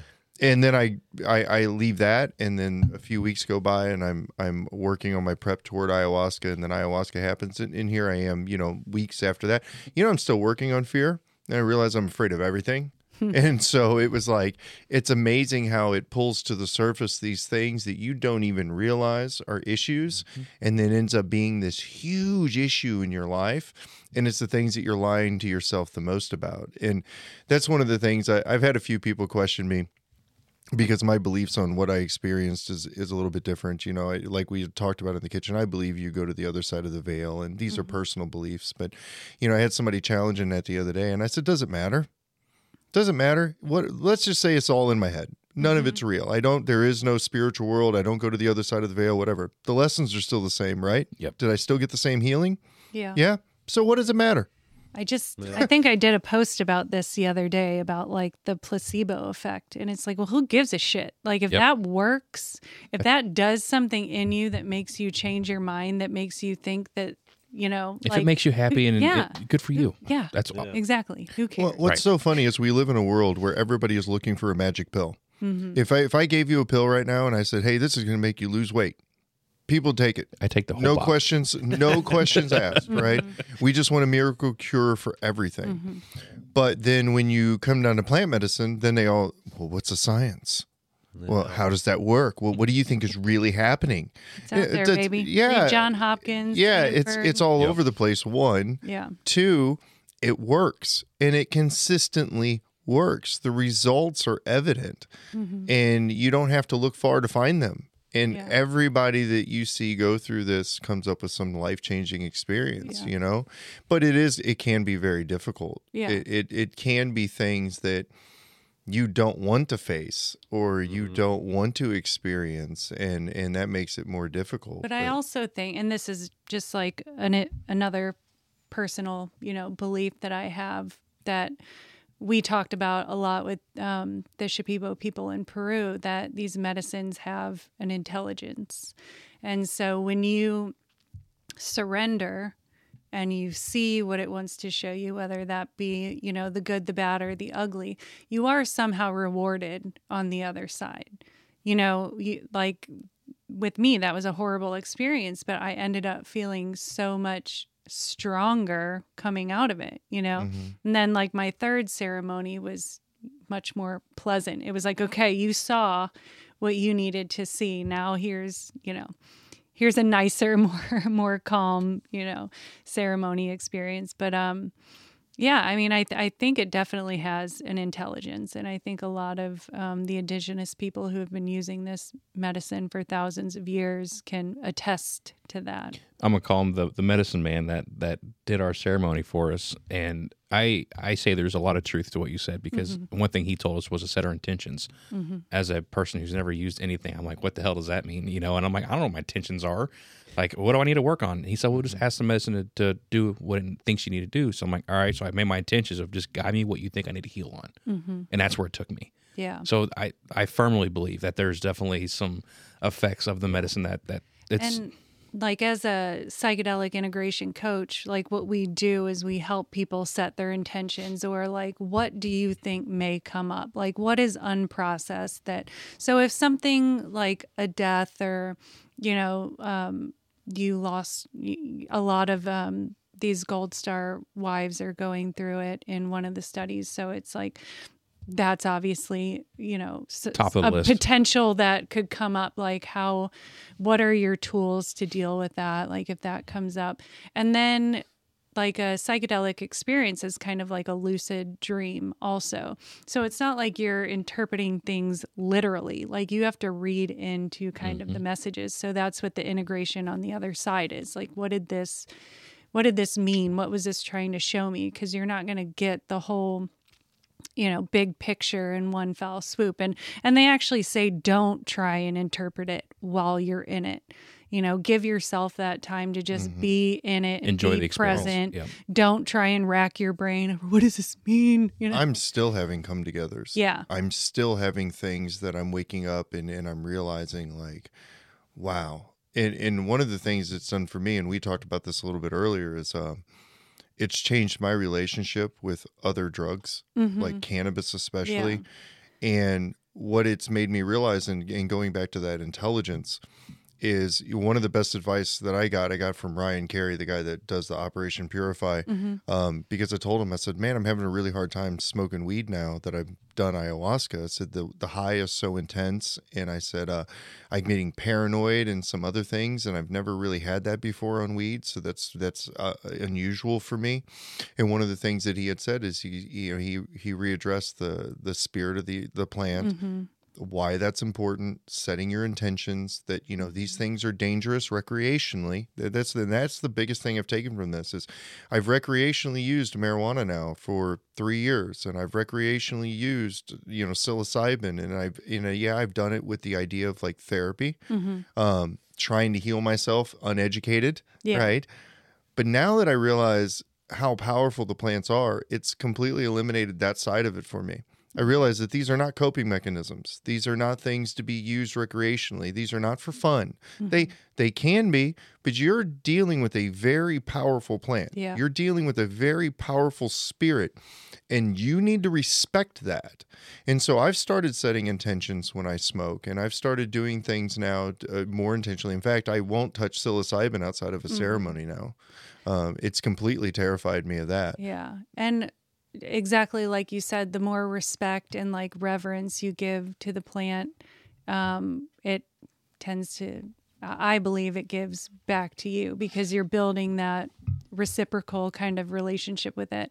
Like often in like dietas, um, you're not supposed to um, bring in any other plant you know like you're you're committed you're in a relationship with that plant right now for however long you decide to do it. Um i mean that's a whole nother story that's getting really deep into you know the plant medicine work but um so how how far out are you? Because i'm sure you've heard of like the pink cloud stage have you Um, I don't remember. I don't know. Are I, you I three imagine, weeks out, No, I think I'm further than that. I'm Oh, okay. probably four or five. okay I am far enough out that I have officially felt the window closing. okay So I'm not as connected as I was. I had a moment, especially afterward, where um, my third eye, I, so to speak, Mhm. was very open, yeah and I felt extremely connected. And um, now I'm getting to the point to where I can I can actually feel that closing. But what I've been doing to counteract that is increasing meditation, Mhm. increasing focus, setting more intention with cannabis, and and a lot of my come togethers, like the lessons that I've been learning, uh, have been with cannabis, and it's been like kind of opening my eyes to the, to, so to speak, to like different stages Mhm. and uh, you know all the way down to you talk about the intelligence of the plants i'm realizing that there were things that happened during that period that directly tied into the the lessons or the messages. I call them lessons Mhm. you know because i feel like i went to school. I went to school in church you know Yeah. i didn't have any hospital nights.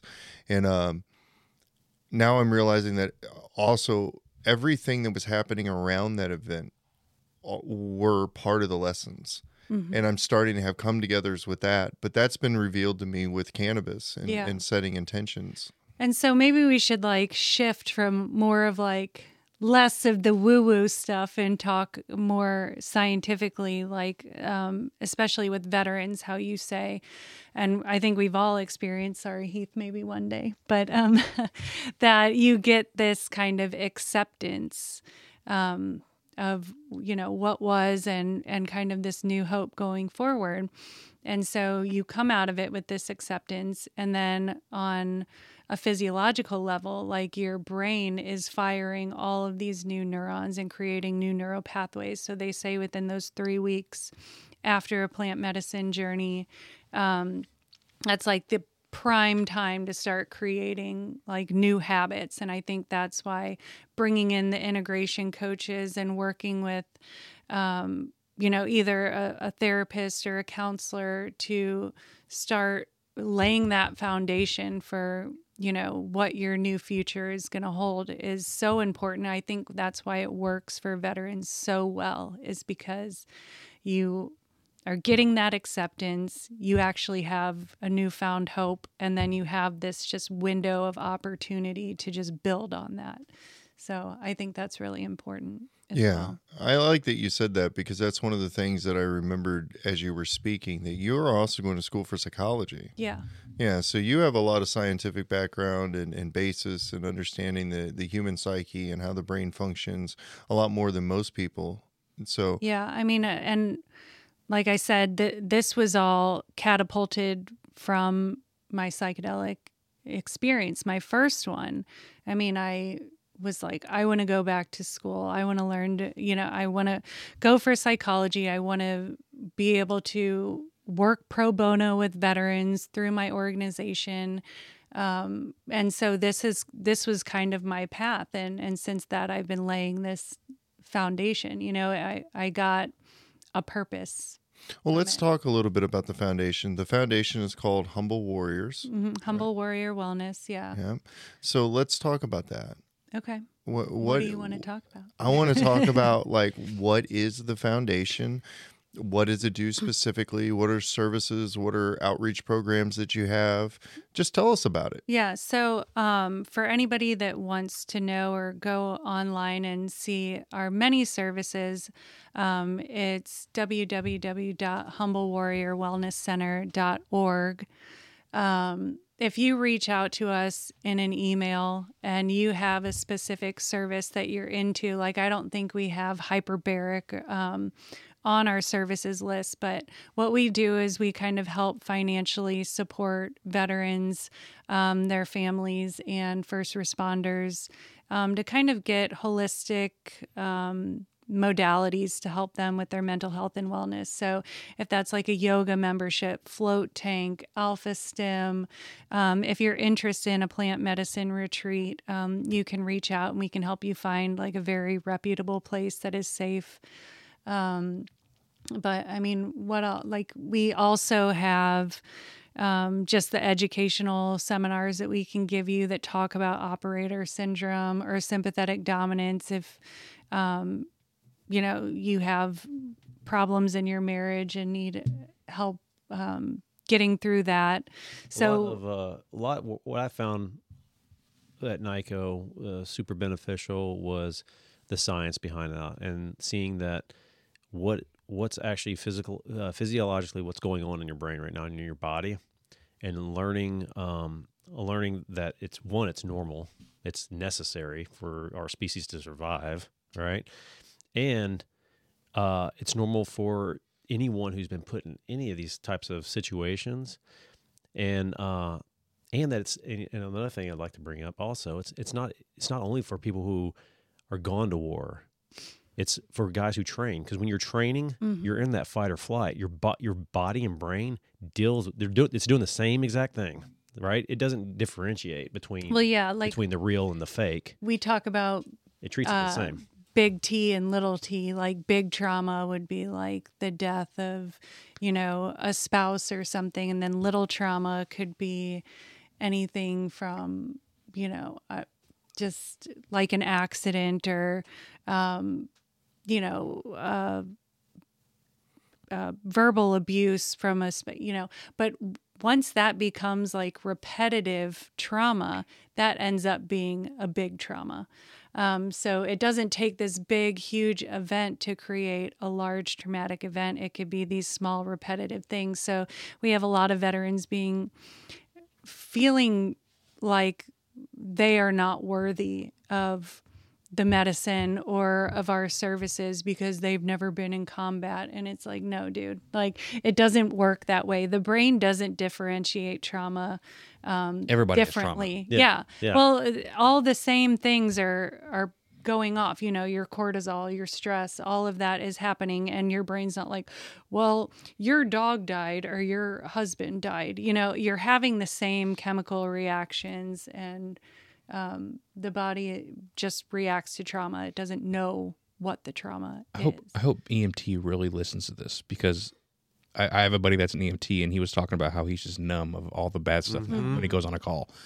And I'm like, man, you should do a hape ceremony, you know, or Yeah. or you know, dip your toes in ayahuasca because being numb to that stuff, I'm gonna, I'm gonna call it not normal, but it helps you kind of just break down why it's not normal and why it's okay to. I mean, it's okay to accept, but there, Yeah. there, it's it, Yeah. pan, going back to Pandora's box. Yeah. There's a time and place for it, right? So Yeah. like it's like when you're out there and you are in that fight or flight situation, that you're there to help you remain calm, to see clear. Your senses are open, right? So you can do what you're there to do efficiently and properly, right? But the problem is being in that state over and over and over. Now when you go home, it doesn't just switch off. Or your your levels and all your things just drop and fall at the bottom. Now you're just like a zombie mm-hmm. and then or you get back home and then now your wife or your son you're having a problem with your son doing homework or something hmm and like now all of a sudden your brain's you're going right back to that same level super fast because your body likes to be there that's where it operates that's comfort. your baseline It's a comfort yeah, zone. it's a comfort Yeah. zone yeah, Yeah. so it, when it's like why am i why am i getting like this right now it's because your body's used to it it's that that super highway in your brain that's been built over time that's going to take you there. And i think that's what's you know you brought up earlier about the, the psychedelics opening up all those highways right? So you have these super highways in your brain these interstates that are formed over time and these other ones that have kind of been shut off you know they're little dirt roads now you know that are probably more healthier ways of dealing with things. They're going to different parts of connection right? Uh, some parts of your brain that get cut off by those superhighways are connection Mhm. and be able to feel real uh, primary feelings so when uh, when you when you actually uh, take those psychedelics, and know the science and you know behind it. Basically, it's taking that soup that interstate. We're gonna make that just a two lane road now, and then we're gonna make that dirt road that was cut off. We're gonna make that a two lane road too, and then going back to the integration piece. Now you have that chance to make that healthy route afterwards. That's that's opened up that road for you. Let's make that one the super highway now Mm-hmm. and not this other one, right? So now you have access to your feelings, and now you can have uh, connections again. Yeah. I remember going back to connections. I remember um, when I got back from NICoE, I'd go watch my son run. Thinking back, looking back on it, I'd watch him. He's a great cross cross country runner. Uh, back in uh, grade school, he'd be, he'd do these races, and he would he would win, and, or come in second place. And uh, you know, I was clapping and I was like smiling, and I was like, "This is." I thought that's what happy felt like, you know. You're going through the motions. Yeah, going through the motions and seeing like I, you know, and I was like, I, th- I thought I was happy until after I got finished with NICoE. I practiced more meditation, yoga, uh, constantly, and uh, and got you know balanced myself out quite a bit more. And then, you know, when you know when now now and even then, when I I'd hug him or my my new my newborn who was who was uh new, put him up against me, I'd feel that like connection, and it's like, oh, that's what they're talking about. hmm Mhm. And then it gets you to like reflecting back. It's like, oh wow, I haven't felt that, and I don't remember. You know, so you just don't know what you don't know. You know, Yeah. until Yeah. until I think that's what what's great about all these different uh, modalities and all these different ways of uh, of healing is it that awareness. It really brings it to the forefront, right? Of uh, the awareness, and being aware of things, and then I Mhm. think once once you are aware of it and you understand, start understanding more about why it's happening, then it's like, okay, I got this. You know, you can find a find a plan. You know, Right. especially like Deal with it appropriately. Yeah. yeah, and Yeah. and you know, uh, veterans and first responders, they're majority are all really wanting to. They're not afraid. You know, most most aren't Mhm. afraid. Sorry, No, okay. No. no, no, But but yes, they're, they're they're they're not afraid to put the work in. Yeah. You know, they're not afraid to put the work Yeah. in. So at Humble Once they- they Warrior, we have our s- s- some services listed online, but if um, there is a veteran or first responder that has done research and found something that is um, like a holistic modality that we don't offer, um, reach out to us. Our email is on that website, and what we do is we fi- help to um, financially like mitigate those costs and help them uh, pay for whatever services that they need that might not be covered by insurance. So That That's was one of the amazing. things that um, after uh, we left NICoE, the um, I had a lot of buddies who left there, and, and not everybody had the same experience I did. And Some people, you know, they came back, they and um, and were coming back, and they're like, "Wow, I got it was great while I was there," but then I came home and there was, you know, it's back in the chaos. You know, that I didn't have any of this time to go do all this stuff, or there's nowhere to go to do that, and um, so that was another reason why we were like, okay, well, let's, let's take out the excuses. Let's find places for them to go do these things. And then a lot of, a lot of, you know, a lot of uh, service uh, members, you know, it's a, it's a life of service, right? So um, they don't want to take uh, money off the plate. You know, they don't want to pay for it because, you know, it's take, they view it of, you know, taking money away from my family for, for myself. You know, they don't want to, they, they almost look at it as being selfish, right? So at Humble Warrior, we really try to take out all the excuses and provide with all the resources and education that we can so that you know we can equip them with okay there's no excuses now and usually when there's no excuses they'll they'll take care of it you know and they'll Yeah. uh, they'll at least uh, you know inquire about different things and try different things Sometimes it's just worth to invest in yourself. It is. Yeah. it is and Yeah. you and like like that what you said about NICoE, a lot of the guys coming home and it's back in chaos. That often happens after these psychedelic retreats too. They're in this beautiful, like all inclusive space. Everything is slow. All they have to do is work on themselves, and you know the phones are taken away, and and then they come home and they're you know it's like back to the grind, back to the chaos. So I think that that's another reason why the integration piece is so important. Yeah, I like that you focus so much on integration, and that has been the the biggest struggle. And, and in fact, the um, the last ceremony that I was at, one of the things that the shaman said was that uh, you know when you're in this environment, everything is all rosy and great, but the second you you get three inches down the road, you just go back to that world that's not this way, and the integration becomes so important, and the work that you put in. Yeah. And- And I think that that's like oftentimes what makes the difference between recreational and like this really profound healing experience is doing the work on the front end and the back. Because like we said it's not a magic pill. People go to it thinking it's going to be but a lot of the insights and messages and are are after the fact that you have to there is no magic pill. It all takes work. Mhm. yeah and that's one of the things that I hope that uh, stops being so taboo i- Mhm. is like what Heath said. It's like self work. You got to work on yourself. That needs to stop being taboo. yeah We we get we get so focused on mitigating and handling the things in our environment, and we think because we wake up at a certain time, because we go to work, and we can handle certain levels of stress, or we can do this, or we can do that, that we're just good. yeah Doesn't mean you're good. no You know, I, I if I've learned anything in the last few years of my life, it's that the most important uh the most important piece to preparation is being individually and personally prepared. mm-hmm. Because then that is the person that's going out and dealing with whatever's happening in your environment, whether it be job opportunities, whether it be new career things that are coming along, whether it be challenges with your family, your children, it doesn't matter. You who you are the person is the individual that is dealing with these things directly. And if you're not good mm. then you're not going to be prepared. You're Yeah. not going to be ready and you're going to cause problems and it's going to go, not go the way you want it to go. You could have the greatest opportunity in the world happen but if you're not ready for that opportunity doesn't matter. Yeah.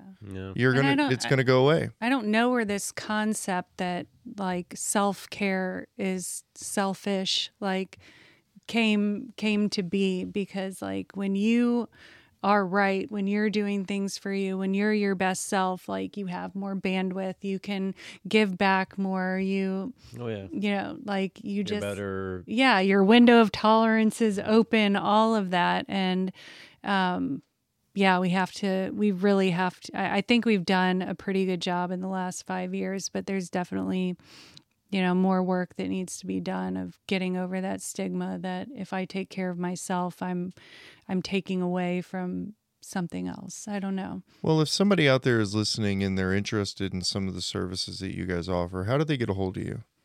Um, our email and uh, my my personal phone number uh, is on the website, but um, yeah, our email is um, humble warriors with an S on the end, wellness at gmail.com.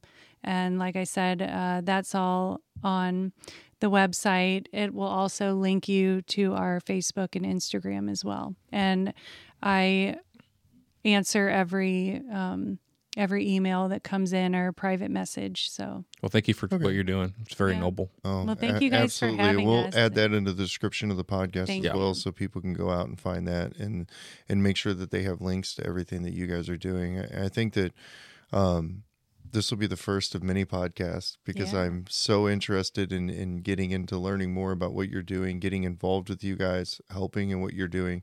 Um, uh, we just shot a podcast with Dr. Zaid with the uh, hyperbaric uh, chamber. Um, and so that's something that we're learning quite a bit about now. I'm actually thinking about purchasing one myself and, Mhm. and starting the therapy because um, that podcast was just super enlightening. In fact, there was so much information. I was just like, wow, I'm learning. I felt like I was at school Yeah. you know Yeah. and, and immersion therapy like water tank therapy is stuff that i want to learn more about so we, we need to be able to to get you back and maybe uh maybe you can help me find my way to some of those resources i definitely want to try the isolation tank uh, Yeah. Oh I yeah. think that that's a completely different level of meditation that i've not Oh, it is. experienced It's a, it'll it'll fast track you there, and um, it's almost like a. Uh, it's different because, uh, unlike uh, a lot of you know meditation practices where you're trying to block things out. I've got a sauna. We've got a sauna, infrared sauna at the house. That's where I do my meditations because you want to get into the cold water, oh we're cold water twinsies. immersion yeah therapy. look at that it uh, no with the cold water that sounds terrible um but uh, I go in there and try to, uh, you know, you focus on your breathing. I can feel the heat, so it gives you something to to focus on, right? To, to practice your meditation. And um, whereas when uh, this isolation chamber, all those kind of things kind of start going away, and it's it becomes a little bit more difficult. But if you can hold it just a little bit longer, it like fast warp. It's almost it's pretty wild. It's almost, you can almost when you're in that deep meditation and in one of those, it's it almost feels like you time travel. well that's what i've been noticing here You lately. might go back into your journey. that that's okay. well, what I've realized is, in the trick to the journey is, and if I've, and I can't say the trick. That's a very, that's a very poor choice of words. But what I've realized with the meditation during the journey is, when I'm meditating in the sauna, they do the same thing you do. Mm-hmm. Uh, in fact, the wife and I will sauna, and then we take that time to do an hour of meditation or mm-hmm. whatever.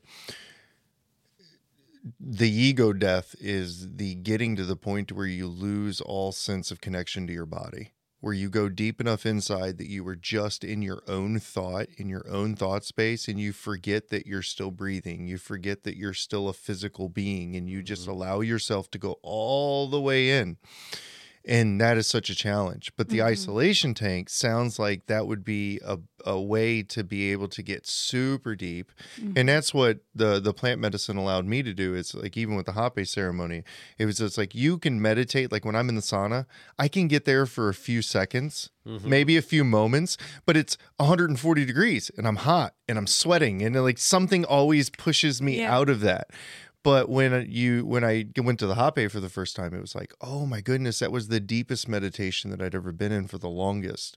And then ayahuasca is like that times whatever. Yeah. Uh, Shut up and But hold my that's beer. like Yeah. what the whole like um like flying up into fight or flight like when you're in like a steam room and you're like okay this is getting hot and I'm sweating and now like I can't breathe as well and like your Or the body cold water hits you. yeah, the or the cold submersion. water hits you in like cold water immersion. Like what you're like actually doing is working on your vagal brake, your vagus nerve. And so that allows you to kind of push yourself into more difficult comfort zones, which is always what we say. That's where you grow.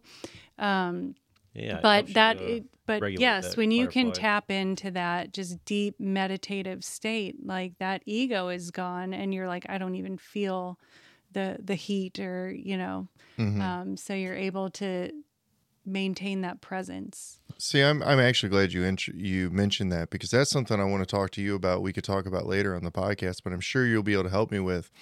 I know that the teams guys and a lot of these other guys always think about that, like you know when they're on the beach and the water's freezing and cold, and it's like when I was meditating the other day, I had this realization that what they must be doing is putting themselves into a meditative space to where they're disconnecting from their body, they're allowing their body to experience whatever they're doing, but they're mentally not present with that, or they're finding some way to mitigate that. Am I am I on to something here? Uh, maybe. I think some of Maybe. it might just be torture. Some of it might be torture. well, no, no. but they and have a high through- tolerance yeah, for do, they do, torture they do. because Well, I'd be uh, interested in, in talking with you and, and learning about different techniques and things like that because I would like to, especially with cold water, I hate fucking cold. Yeah. Like, hate Yeah, cold. I'm not a I'm big the fan either. biggest crybaby in the world. The second it gets like just a little bit cold, complete bitch mode. Oh, yeah. Complete I'm bitch same. mode. And yet you like pumpkin spice season. It, w- it doesn't matter. Whatever. Don't judge me. I have flannels.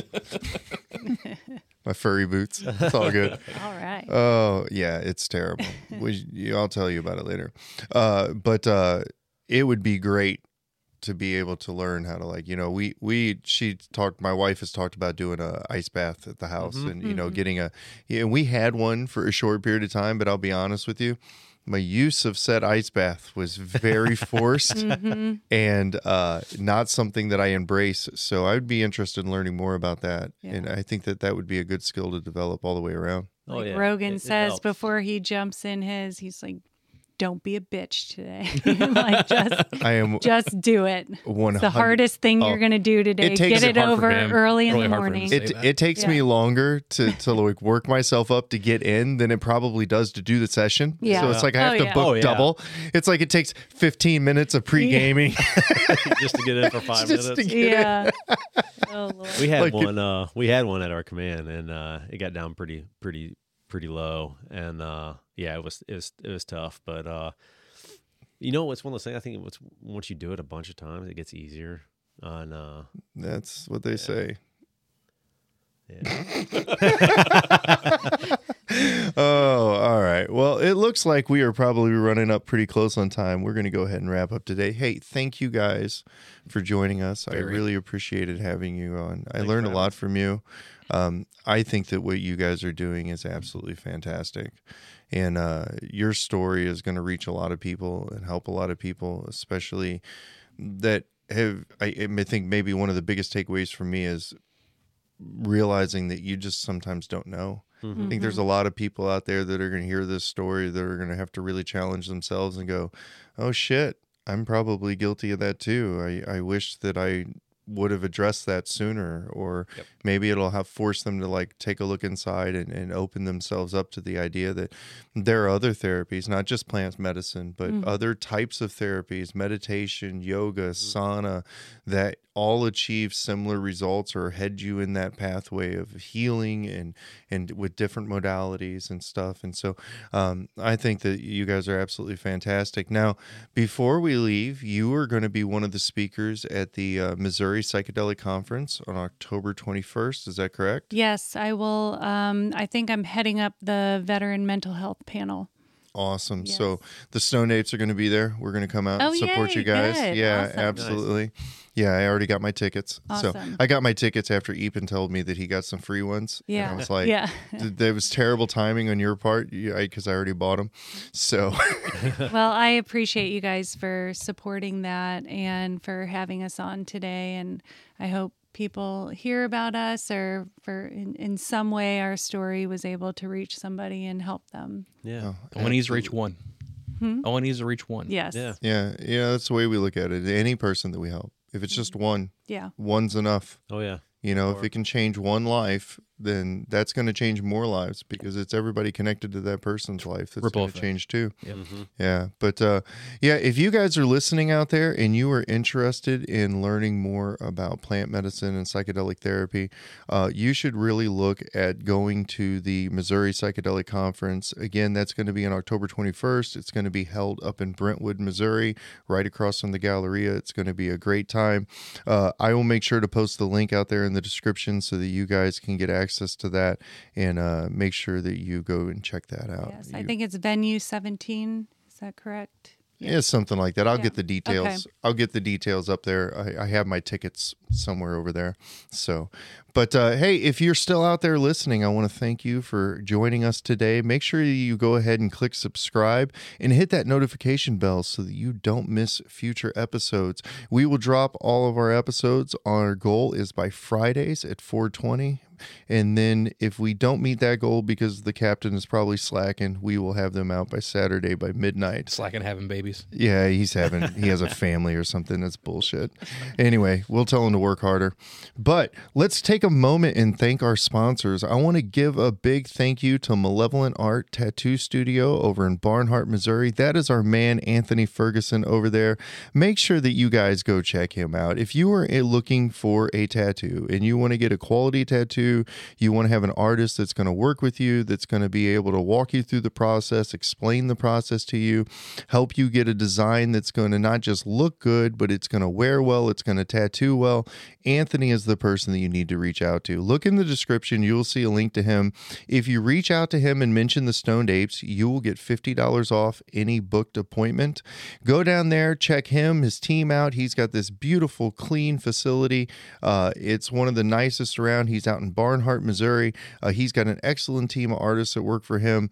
I think that you will be pleasantly surprised with the line work, the color saturation, and everything that they do. I have tattoos from Anthony. Several people that I know have tattoos from Anthony, and no one has been disappointed yet because he is absolutely fantastic. So, again, that is our primary sponsor. They are Malevolent Art Tattoo out in Barnhart, Missouri. They sponsor us. We would appreciate you if you support them because they are integral to what we do.